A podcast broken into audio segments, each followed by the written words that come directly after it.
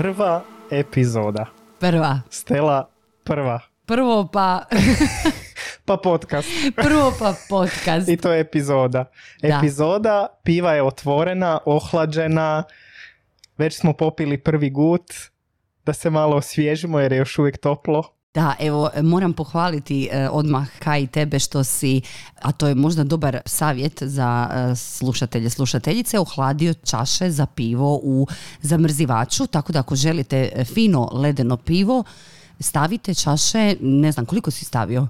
Sat vremena, evo ga, znači na sat vremena stavite čaše u zamrzivač i piva će vam i duže ostati hladna. Ako imate dovoljno veliki zamrzivač, možete ih tamo držati za pivu, uvijek da ih imate pripravne. Eto. Što je bolji uvod u seks nego pivo? Da, slažem se. Evo, kao što smo rekli u našoj nultoj epizodi, Kaj i ja volimo piti pivo i tako smo se nekako i počeli družiti uz pivo. Zato se i naš podcast zove Kako se zove, a sad već svi znate kako se zove. Počinjemo sa pivom koje danas ispijamo.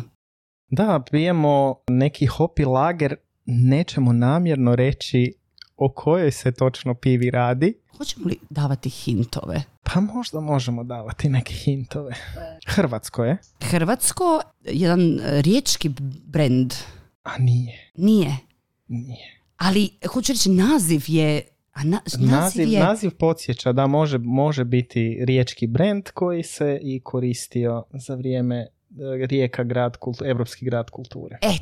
Eto, to je nekakav... Toliko ćemo reći. Ali pivo je jako ukusno, baš je pitko. Je. Stvarno. S obzirom da je hopi, u principu nije pregorko kao što znaju biti ipe. Ipe znaju biti malo gorče, a ja volim i ipu. Mm-hmm. Ali mi se ovo ipak isto sviđa jer ima malo taj ipast okus, a nije jako gorko. Da, evo super, sad sam naučila nešto novo jer ja zapravo o pivama ne znam toliko puno, tako da će ovo biti i jedan dobar dodatni edukativni moment, ali u svakom slučaju... Jel ti to najavljuješ da ja znam nešto posebno puno o pivama? Pa evo sad si rekao da je ipak gorča, ja ne znam uopće ništa o tome, tako da evo Kaj i stručnjak za seksi pivo. Da. Ali evo, nakon napornog radnog tjedna, ako se želite opustiti, preporučamo vam ovu pivu ako shvatite o kojoj je riječ. Da. A ovo je jedan i kratki uvod. Ukoliko netko ko proizvodi pivu želi nas sponzorirati, mi ćemo drage volje ispomenuti ime i proizvođača. Evo ga, prvi podcast, a mi već prizivamo sponzore, javite se, dođite, predviđamo jednu svjetlu budućnost ovim našim druženjima. No dobro, krenimo. Prva epizoda, pa mislim da je jedini pravi početak, a moram te Kaj malo iznenaditi, imam i ja jedno iznenađenje za tebe. S obzirom da je prva, kakav je bio tvoj prvi? S kim? Kao što vidite, ovo će biti... Ajmo uzeti onaj pravi koji ja doživljavam kao pravi. Bilo mi je toliko dobro, zapravo ne mogu se sad skrozniti. Sjetiti, je li to skroz bio prvi, ali to je prvi kojeg se ja baš dobro sjećam. Mm-hmm. Ja sam mislio da ću past u nesvijest. Doslovno. Wow. Da. Odlično, to je jako dobro prvo iskustvo. Većina ljudi zapravo nema tako pozitivno prvo iskustvo i to je isto nešto o čemu ćemo sigurno pričati. Tako da odlično. Je. Baš mi je drago zbog tebe. Je. Tu si već shvatio da voliš seks. Da, definitivno. Mislim, shvatio sam ja i prije toga, ali dobro, to mi je bila jedna dobra potvrda. A što je s tobom, Stella? Meni bilo onako bolno, nisam znala šta radim, nije ni on baš znao šta radi, tako da nije bilo toliko pozitivno iskustvo, ali ono što moram reći je da je bio pljunuti Dylan iz Beverly Hillsa. U to vrijeme... To je bio jedan vrlo važan čimbenik u mom životu, tako da je bilo... To je bilo ono pozitivno. To je bilo ono pozitivno. Dylan, ako se sjećate, dakle, Tim Dylan, ne Tim Brandon. Sad možete otprilike vidjeti i koje smo godište, jer vjerojatno mlađi slušatelji Beverly Hills. Evo ga, tako da to je bilo pozitivno. Odlično. I eto, baš dobro da si krenula pričati i da si me pitala za prvo iskustvo, jer to je na tragu naše današnje teme, a naša tema danas je pričati o seksu, je li to dobro? Trebamo li mi uopće pričati o seksu? Spoiler alert, da. Trebamo pričati o seksu. Da. Evo, to odmah. Je bilo sve od nas to za danas. To je bilo sve. Hvala vam. Sponzori, javite se. Slušamo se u sljedećoj epizodi. Želimo evo malo popričati zašto smatramo da je zaista bitno razgovarati o seksu, i to ne samo na ovaj način da bi educirali. Mi definitivno oboje jesmo zagovornici toga da imamo i seksualno obrazovanje u školama i da općenito možda u životu ima nekog većeg pristupa, boljeg pristupa seksualnoj edukaciji i možda čak i seksualnoj pomoći i psihoterapiji, seksualnim terapeutima. Međutim, smatramo da treba pričati o seksu i sa partnerima, seksualnim partnerima, partnericama u, dobro, neću sad pretjerivati, svakodnevnom životu, ali razumijete me što mislim. Razumijemo, da, i slažem se zapravo. I roditelji bi trebali pričati s djecom o seksu i u školi, apsolutno, dakle, podržavamo cjelovitu seksualnu edukaciju. Vjerujemo da je to nešto što može samo donijeti koristi našem društvu, razgovarati o temama, razgovarati o problemima nekada, ali da, razgovarati sa partnerom, partnericom, jednom, više osoba. Dakle, također moramo reći da je ovo podcast koji ne osuđuje, da podržavamo sve vaše i naše seksualne prakse ako su naravno dobrovoljne. I orijentacije. I orijentacije, apsolutno. Dakle, šta god vas veseli i ako je druga strana pristala na to, go for it, mi smo otvoreni i vrlo podržavajući, tako da evo. Kakav si ti po tom pitanju? Da li je tebi ugodno pričati o seksu? Je li ti uvijek bilo ugodno? Meni je, i moram priznati da sam ja u biti jako sretan i možda čak i sretnik što mojim roditeljima nije bilo neugodno pričati o seksu. Odlično. Da. Nemojte se prevariti, nisam seksualno skroz zdrav i na mjestu gdje bih htio biti, ali mislim tko je, učimo do kraja života i u biti mi je to i uzbudljivo, zato što s iščekivanjem gledam što ću još novo naučiti, što ću još otkriti, što još se tu može sve saznati i naučiti. Da, imao sam jako pozitivno iskustvo i u biti nemam danas nikakvih problema pričati o seksu, zato što sam tako nekako i odrastao. U biti sam se jako iznenadio kada sam krenuo pričat s nekim prijateljicama o seksu koje su se zacrvenile, a meni je to bilo tako normalno. Skoro sam se šokirao. U čemu je sad problem? Da, zašto drugi ljudi toliko ne pričaju o seksu kao ti, kao ja, da, kao netko. Da, razumijem, odlično. Da, stvarno. A kod tebe?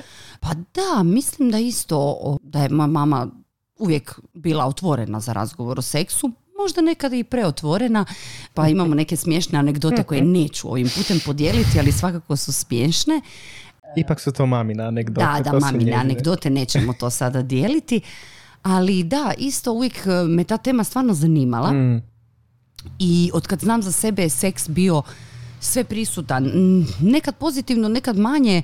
Normalno kad smo mlađi pa dođe do tog nekog razvijanja, pa ne znam, te počnu doživljavati kao nekakav seksualni objekt, a ti, ja sama sebe nisam takvom doživljavala, ali svakako da, uvijek je bilo razgovora, s tim da sam radila, a nekad moram priznati još uvijek i radim jednu grešku. Sad je li to greška ili nije, to ćemo svakako danas ustanoviti. Dakle, toliko sam prigrlila razgovor o seksu da bih nakon svakog seksa htjela o tome razgovarati, ali doslovno kao nekakav izvještaj. To si napravio ovo je bilo dobro, ovo nemoj, ovo ovako, ovo onako. I zapravo onda sam shvatila da možda to nije uvijek najbolji pristup. Odmah nakon tog čina zagnjaviti, moram tako i reći. Ne da govorim da to ne činite, ali možda u tom trenutku dok ste još u krevetu ili gdje god je taj čin se dogodio, još s pozdojmom, možda nije najbolje o tome govoriti. Tako svaki put, to hoću reći, ja sam baš bila kao sad ćemo mi svaki put analizirati što se tu sada dogodilo, ali recimo moram odmah jedno priznanje dati, upravo zato što vas potičem da i vi razmišljate o tome, teže govorim što želim ili ne želim u seksu. I to recimo je nešto što, kao što si rekao, to je putovanje, da budemo seksualno tamo gdje želimo biti. To je sigurno dio mog putovanja, da zapravo imam problem sa time da kažem htjela bih ovo ili ono, pomakni ruku lijevo, idi brže, mislim tako nekakve svakodnevne situacije, ali stvarno mislim da je važno da osvijestimo da nam nije uvijek ugodno to reći. Čak niti sa partnerom, partnericom koju volimo.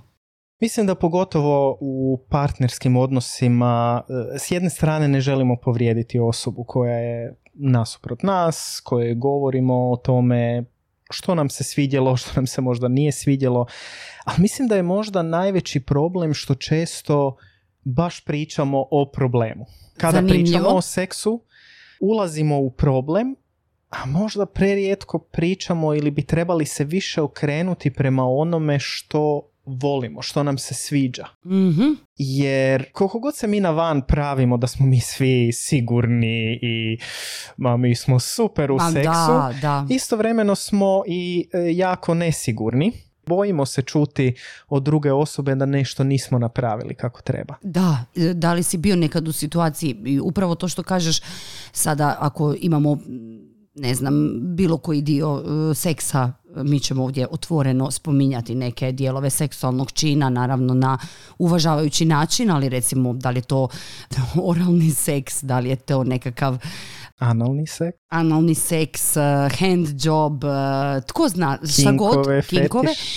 Sad ti netko kaže, gle, baš to ne radiš možda na neki način koji mi je najugodniji, to stvarno može biti kao, ok, šta sada? I tu je zapravo da ego, kada seks uđe u prostoriju, ego bi trebao izaći, a to često nije tako. Mislim da je tu jako važno i trenutak koji odaberemo.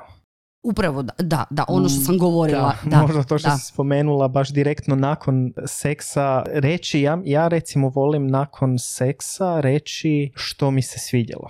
Mm-hmm. Što mi je bilo jako lijepo, što mi je jako odgovaralo. To je nešto što ja mislim da pomaže partneru, partnerici, drugoj osobi da u biti shvati, aha, to mu se sviđa, to joj se sviđa, i onda može u biti i to ponovno napraviti. Mislim, mada naravno i mijenjamo se i sve. Mislim, to je isto jedan drugi razlog zašto trebamo govoriti o seksu i razgovarati o seksu je mijenjaju nam se osjećaj. Mislim, danas se osjećamo ovako, sutra se osjećamo onako. Tako je. A u principu ne dijelimo jedni s drugima što nam odgovara, što nam ne odgovara. Kako ta druga osoba može znati što nam odgovara ako joj ne kažemo? Upravo to što si rekao i što smo spomenuli i u našem ovom nultom podcastu, kad smo zaključili da mi sve znamo o seksu, kao ne znam, mi u Hrvatskoj, ali i ljudi općenito, i često je taj pritisak na muškarcima da sad, on je bog seksa i on zna sve što treba znati, a vjerujte mi, nije tako. I upravo to da mi ne znamo šta drugoj osobi paše. Svi smo različiti. Možete spavati sa milion žena i ona jedna nakon će biti drugačija. Isto vrijedi za muškarce. Možemo odmah pričati o tome da smo svi, rekao bih, seksualno zakrljali. Da, tako je. To će biti lajtmotiv ovog našeg podcasta. Jako malo znamo, jako loše se često osjećamo i to je to. Uživajte u našem podcastu. U biti, ali to je. To mislim, je ja moram priznati da sam ja mislio da ja znam o sebi sve što ja želim, što ne želim. Mm-hmm. Jedno vrijeme. Mm-hmm. S vremenom shvaćam da to baš i nije tako i da se moji ukusi i nešto mi se sviđa, mijenja, transformira. Da, otvorena komunikacija. A čekaj, vratila bih se trenutak na to kad si rekao, kada, ne sad naravno svaki put, ali nakon seksa kažeš ono što ti se sviđa. Inače, ja kod Kaja isto tako jako cijenim što zaista osobama govori, što cijeni kod njih, što mu se sviđa, pa ćemo to nekako ubaciti i ovaj naš podcast. Zato svakako ostanite s nama do kraja, kako se to popularno kaže. Ok, ali kada imaš nekakvu situaciju ili stvar koja ti se ne sviđa, da li je to učestalost seksualnog odnosa, da li je to nešto što osoba radi, kad onda to spomeneš, da li najaviti, da li reći dragi, draga, večeras u 8 bih volio da sjednemo i porazgovaramo malo o našem seksualnom životu ili uz večeru. Kada je taj trenutak, jer dogodi se ta nekakva, ajme nazvati frustracija, a onda nas odnese život. Ne uhvatimo taj trenutak da razgovaramo o seksu. Baš u Sex and Psychology podcastu kažu da bi trebalo svakih nekoliko, da li mjeseci, da li godina, kako god vam paše sa vašim partnerom ili partnericom, malo jednostavno napraviti jednu reviziju seksualnog života. Da. Ja mislim da ono što očekujemo kad čujemo nešto, bilo bi dobro razgovarati o seksu. Idem ja sad sa partnericom, partnerom razgovarati o seksu. A nikad i ni o čemu nismo razgovarali.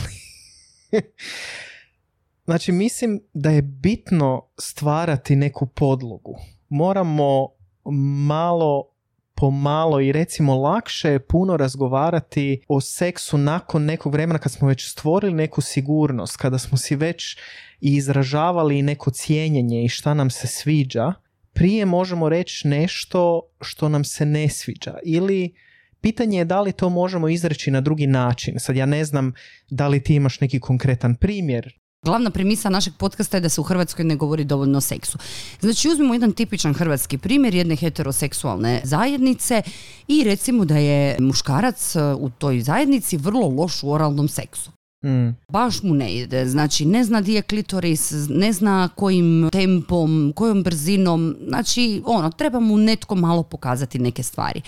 Ja se pitam sada, i recimo žena koja je u takvom odnosu, ako nas sada sluša, može pomisliti, ok, kako da ja to njemu kažem, kada da ja to njemu kažem, kako će to utjecati na njegov ego. Ja se sa svakom riječi koju si rekao apsolutno slažem, ali isto tako mislim da moramo biti svjesni da to nije lako i da treba naći taj nekakav trenutak u kojem ćeš ti doći i reći kao, ej, naravno, naš prvi savjet bi bio da ako jeste s nekim u odnosu i ako ta osoba ne želi pričati o seksu i pravi se da sve zna, da bi možda bilo bolje da potražite nekog drugog, jer jednostavno ćete biti seksualno frustrirani i nezadovoljni, a to ne želimo nikome. Da, ili potražiti pomoć izvana, neko ko će pripomoći u razgovoru. Tako je, ovo moje je radikalno, ovo moje je odmah ga ostavi, a tvoje je ipak potražite. Ja sam ipak miritelj u duši. Je, ti si miritelj, a ja sam kao leave him, ono, ne, to je to. Da, tako da mogu postojati te neke stvari koje nam se ne sviđaju i to što si rekao, trebaju biti dobri temelji. I onda je stvarno u redu i ne znam, nakon večere sjednete i natočite si čašu pive ili vina ili nečeg bezalkoholnog, što također podržavamo. I umjesto da odmah upalite taj Netflix ili HBO ili šta god da ne reklamiramo, ej, možemo li popričati o nečemu ili ej, imam neki prijedlog.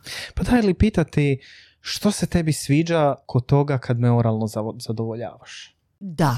Krenuti sa time što se njemu sviđa ili njoj. Odlično. Jesi ti siguran da nisi seksolog? To je, ja sam rođen. To je u meni. Meni živi i samo želi eksplodirati i izaći. Slažem se. Podržavam. Dobar pristup. Znači šta se tebi zapravo sviđa?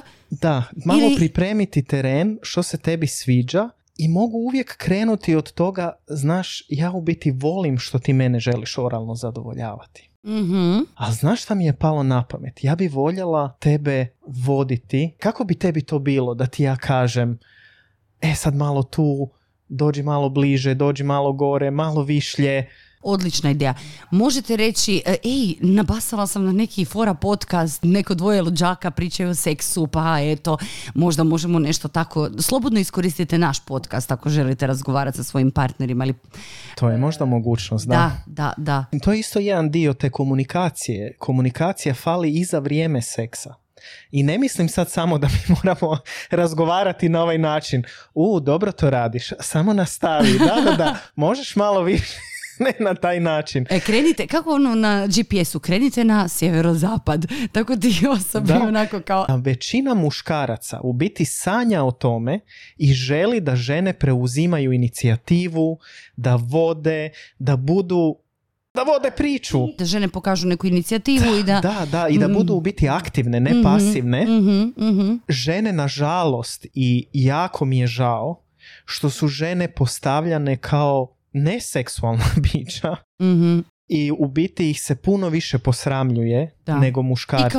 Kod muškaraca je to očekivano da uvijek moraju funkcionirati, kod njih ima drugih stvari koje ih posramljuju. Kod žena je to upravo taj dio da ona aktivno preuzme vodstvo, da ona želi seks, da izrazi svoju seksualnu želju, možda čak i neku seksualnu fantaziju, a zapravo većina muškaraca to želi.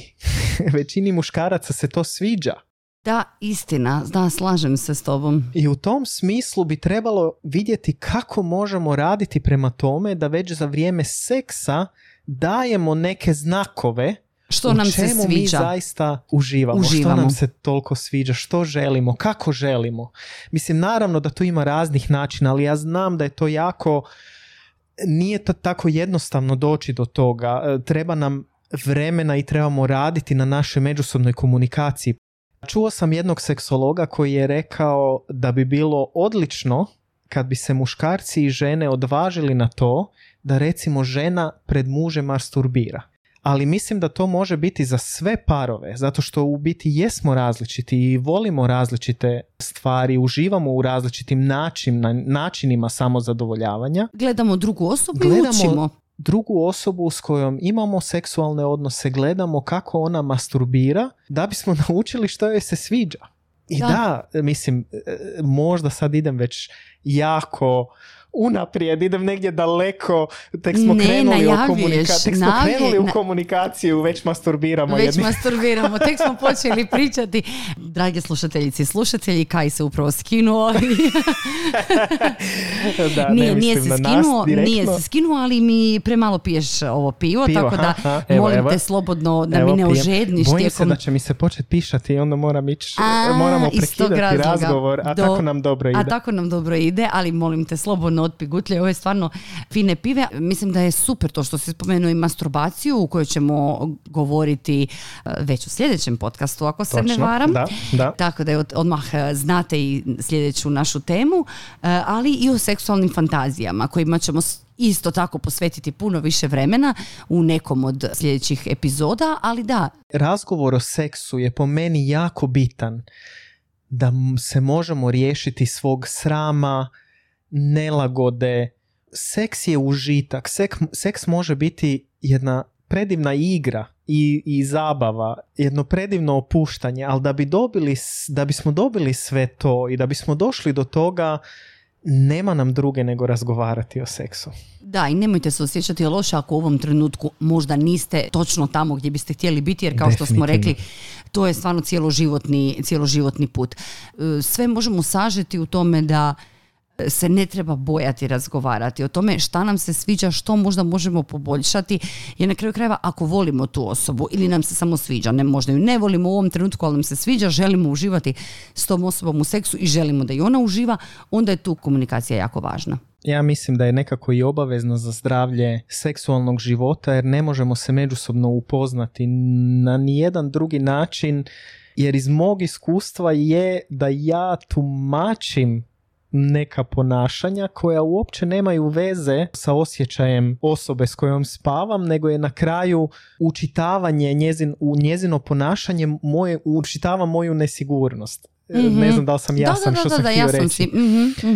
Važno je provjeriti kako se druga osoba osjeća, što voli, što ne voli.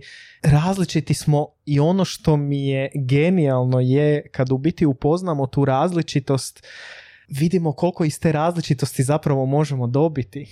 Naučiti kao nešto novo, možda nešto novo iskusimo što nismo niti zamišljali da bi nam se svidjelo. Zanimljivo, da, dosta otvoren pristup seksu i užitak mi je slušati te zato što to je nešto što stvarno je, nešto što tako otvoreno pričaš kao da je to jedan predivni vrt u kojem možemo ubrati razno cvijeće, tako ja to sada zamišljam i pomirisat neko cvijeće, onda neko drugo i neko će možda nam se svidjeti više, pa ćemo, tako da evo, ili nekakav dućan u kojem ima jako puno različitih vrsta piva, da se vratim na nas.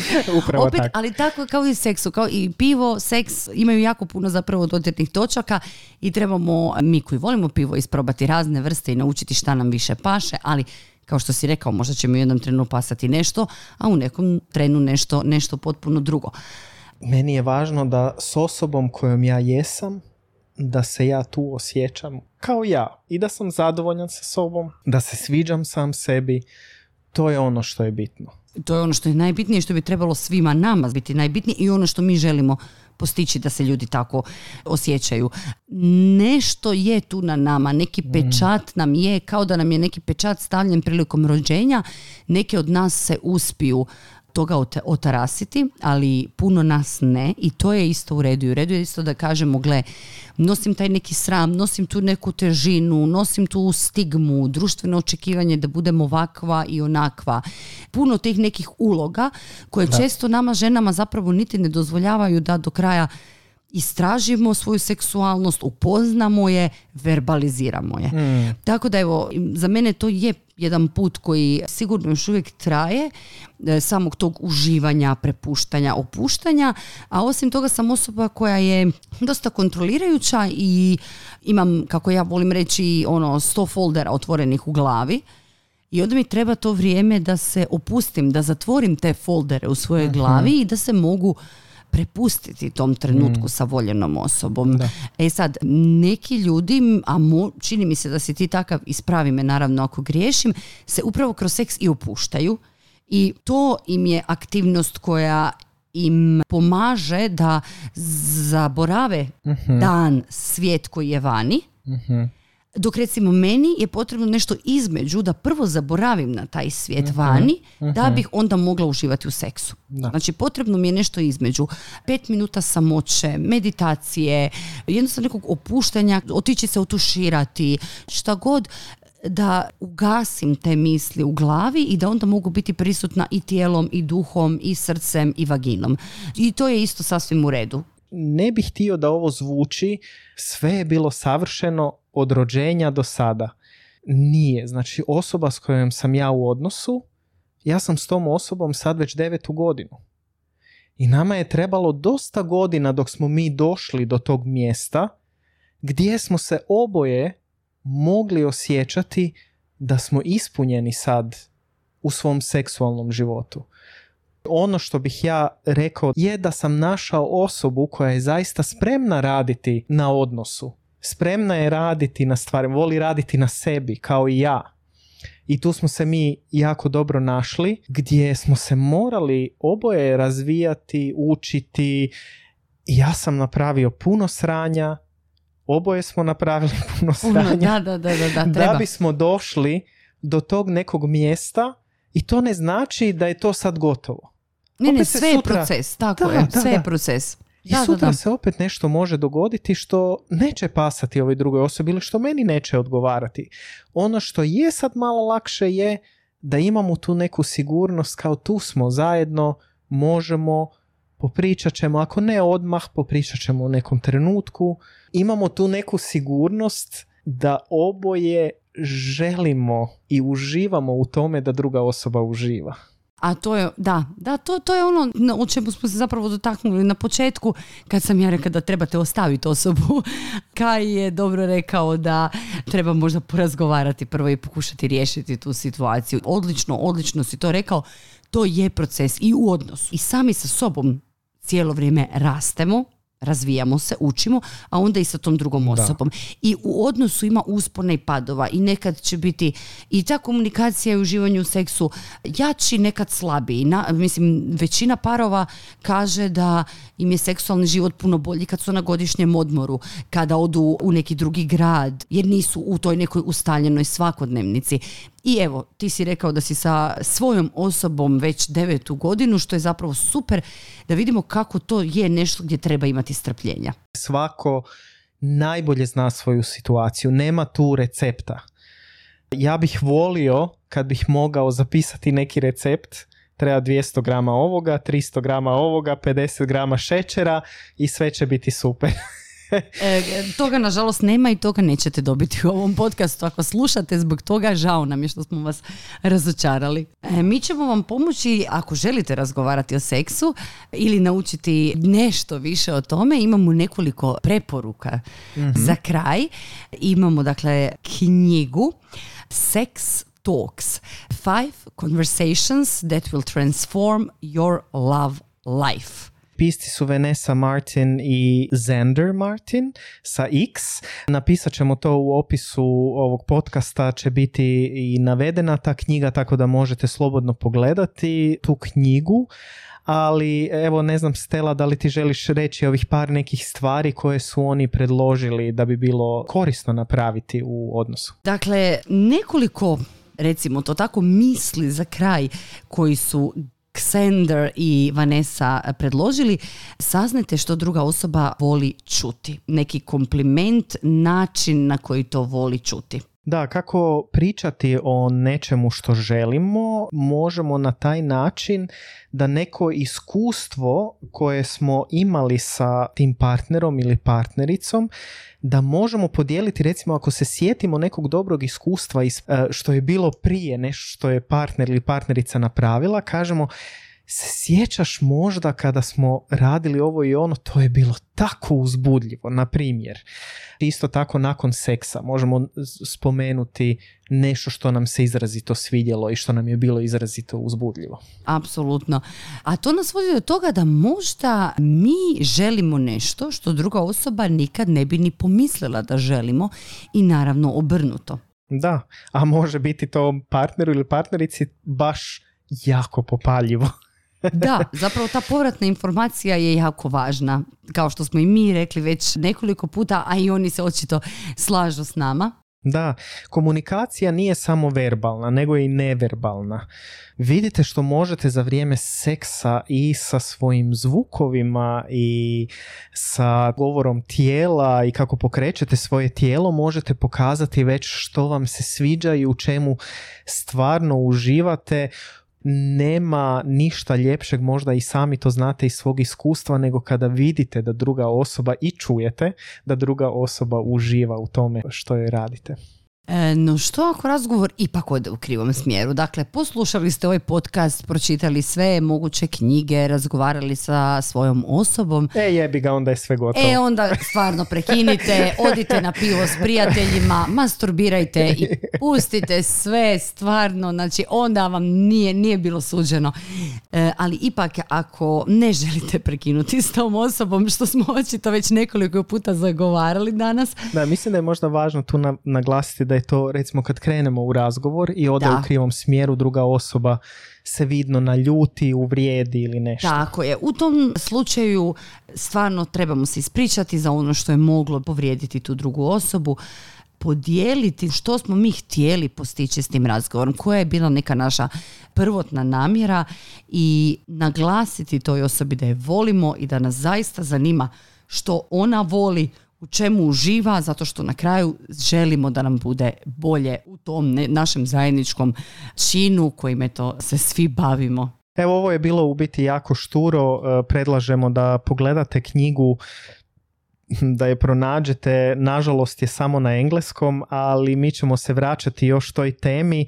Možda nešto što ne bih volio da zaboravimo, a to je da imamo i email adresu koja je oseksuuzpivo@gmail.com, tako da ako imate neko pitanje ili želite neku temu koja vam je izrazito važna da mi porazgovaramo o njoj, ili možda čak bude u budućnosti neke prilike da pozovemo neku stručnu osobu pa da joj postavimo neka pitanja, slobodno nam pošaljite svoje pitanje.